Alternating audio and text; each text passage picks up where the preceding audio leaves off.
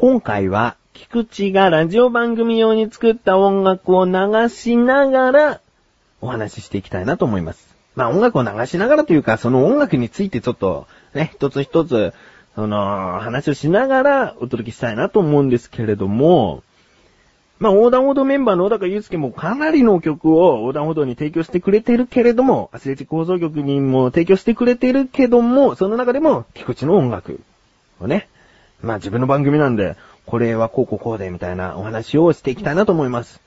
で、まあ音楽ということで、これからタイトルコールをすると、流れる、なだらか向上心のオープニングテーマなんですけれども、いつもとは違った姿勢で、あの、お聞きになってくれたら嬉しいですね。えー、それではオープニングテーマ曲に行きますので、タイトルコールします。菊池のなだらか向上心。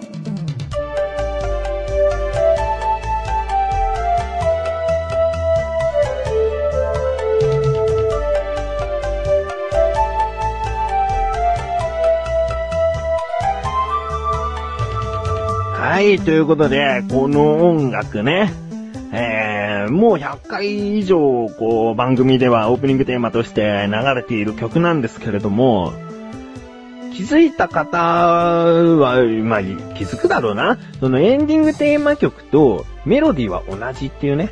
エンディングテーマ曲はちょっと寂しい感じなんだけども、その音楽のメロディーは、この曲とエンディングテーマ曲と同じ。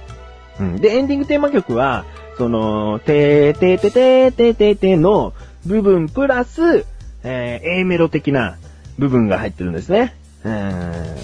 このオープニングテーマはベース音だとか、そう、なんかいろんな楽器が交互にサビを弾いてるような感覚なので、どちらかというとエンディングテーマの方が、えー歌詞を載せてった場合に歌いやすくなってるかもしれないですね。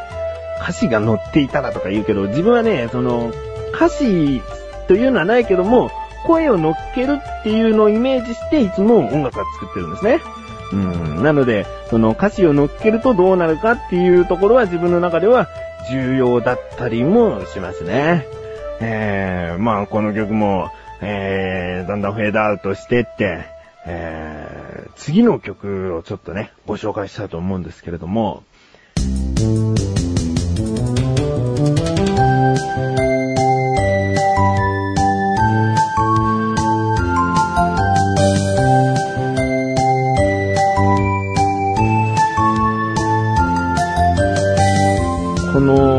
のアスチックラジオのそのテーマ曲なんですね。うん。で、これはちょっと比較的明るめの、あのーランランルンルンするような音楽にしようかなと思ってこういう曲になってるんですけども、それは他の番組とこの曲の扱いが違うのは、オープニングテーマとエンディングテーマとこの曲一本なんですね。オープニングもこの曲だし、終わりもこの曲。うん。だから、明るく始まって明るく終わるっていう、そういう風に、えー、なるように作った曲なんですね。うん。でね、結構ラジオ番組とか自分の番組なんかもそうなんだけど、オープニングが明るくて、エンディングが寂しくなるっていう、そういうパターンっていうのはね、結構あるんですね。うん。だけど、その、これだけですね、オープニングとエンディングを兼用しているのはこの曲だけで、でも、そうすることによって、よりその曲がその番組の色を表すということになるんですね。えー、CM なんかでもこの番組ではよくこの曲で入ってたりしたんで聞いたことのある人は多いと思いますけどね。まあそれにしても、この曲はもうアスレチックラジオという番組が終わってしまったので、かかることはもうないと。おそらくないということですね。えー、結構自分の中でも気に入ってはいた方なんですけどね。えー、でもそんなこと言ったら、小高の作った曲なんてもっともっと、うんもうかかることがない曲になってしまってるからね。えー、そして次。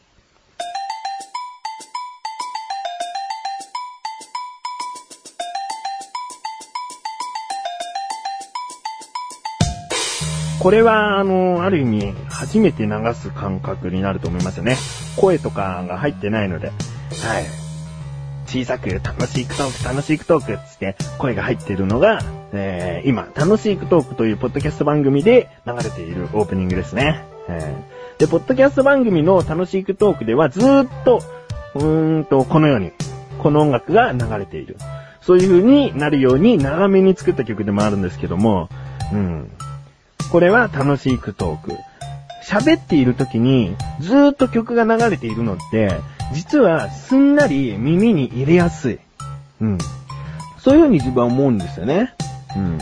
で、楽しいクトークっていうのは、気軽に聴いてもらいたいっていうのがあって、後ろに曲が入ってると、ダラダラしないんですよね、あんまり。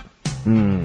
で、意外と、早く聴き終わる感覚になると、自分の中では思っていて、で、こういう風に、えー、特にドラムとベース音ですね。えー、それが強く流れている BGM にしました。うん。で、こういう打楽器とかベース音の一定のそのメロディーっていうのはずっと流れていても飽きない音だったりするんですね。うん、なので、こうやって喋ってる時にずーっとこの音が流れてても、そんなに気にならない。うん。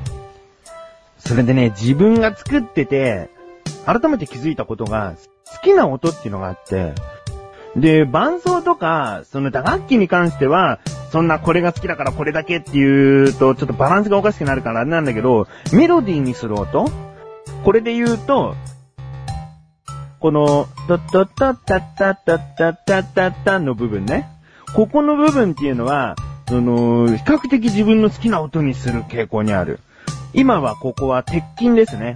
鉄筋の音っていうのは結構好き。うん。あと、リコーダーね。リコーダーの音っていうのは、なだらか向上心のエンディングテーマとかにも、そのメロディー吹いてるので、まあ、自分が吹いてるわけじゃないですけど、その音がね、ちょっと好きみたい。うーん。だいたい作った曲でメロディーの部分は何にしようって思うと、鉄筋かリコーダーだね。うん。まあ、そういうことで楽しいトークではこういう音楽を流しているということですね。では、ちょっと次の曲。この曲は、もしかしたら初めて聴く方が多いかもしれません。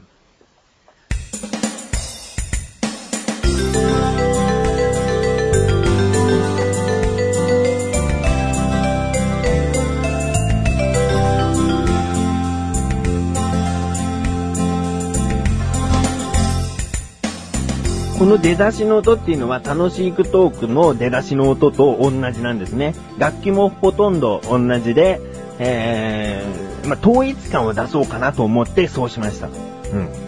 だから、なだらか向上心のオープニングテーマ曲と、そのエンディングテーマ曲のメロディーが同じように、そのメロディーの部分が同じだと、統一感が出るかなと。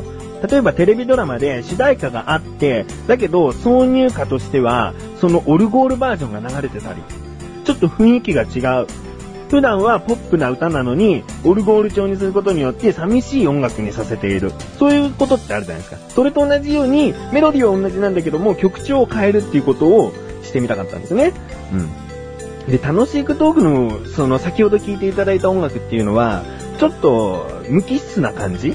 何の感情も特に強く表されていないような曲だと思うんですけども、えー、これはこういう風に伴奏をつけると、一気にこう明るい感じになる。うん。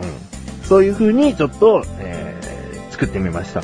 まあ、この曲がなぜ、えー、まだ知らない方にお話ししますと、この曲は楽しいトークを一緒にやっているマッシュル。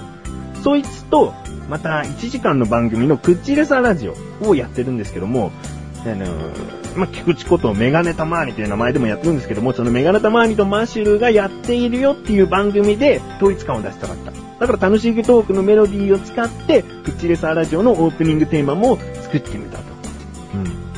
うん。で、まあ、クチレサラジオっていうのは、その、世間話みたいな感じなので、まあ、でもな、ただの世間話だとダラダラしてる感じがするしな。気持ちとしては二人は結構しっかり喋ろうみたいな感覚にはなってるんだけどね。えー、でもまあ、明るい話題の話をね、こう、してるので、明るい音楽にしようと思ってそういう風にしたんですね。まあ、こうやって、えー、いろんな曲をお聴きいただけましたが、まあ、今回は、この音楽を通して何を言いたいかというと、まあ、それはエンディングの方でお話ししたいなと思います。えー、自力80%はお休みです。音楽をこう流したんでね、自力80%って音楽がない番組だからね、ちょっと今回は外します。外しまして、一旦 CM 行って、エンディングですね。エンディングテーマ曲。オープニングテーマの、あのメロディーと同じだということを知らなかった方はもう一度注目して、ちょっと聞いてみてください。では CM!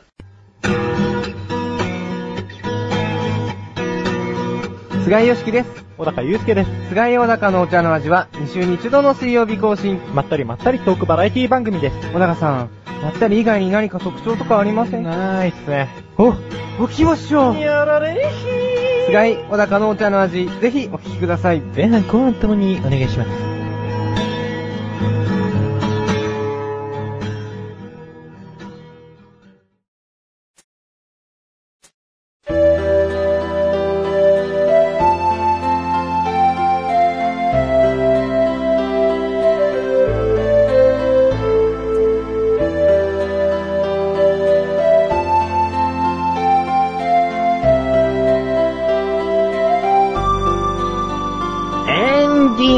でーす。というね、今流れているここの部分っていうのがオープニングテーマにはない A メロディーみたいなところなんですね。えー、ね、一緒でしょ？うん、一緒なんですね。テンポはちょっと遅くしてありますけども、同じですね。で、その、今回ちょっと言いたいのは、クッチレサーラジオという番組は、アスレチック放送局という番組の中の一番組なんですね。うん、で、今一番組って言いましたけども、先月で、アスレチックラジオという番組が終わってしまったんです。うん。女の子二人がやっている番組が終わってしまって、クチレサーラジオが、じゃあメインになるかと。やむを得ずなったんですけども、そうなると、アスレチック放送局のサイトがすごい模様替えをしなきゃいけないという。だから、まあね、音楽も作ったし、こういろんなこところをこういじったので、ぜひ見ていただきたいね、まず。うん。で、あ、すごいというものじゃないけど、見て、あ、変わったねって、あの、思っていただけるだけでも嬉しいんです。うん。そして、1時間、1時間、ちょっと何かしらで時間が空いたら、口でさラジオをね、聞いていただきたい。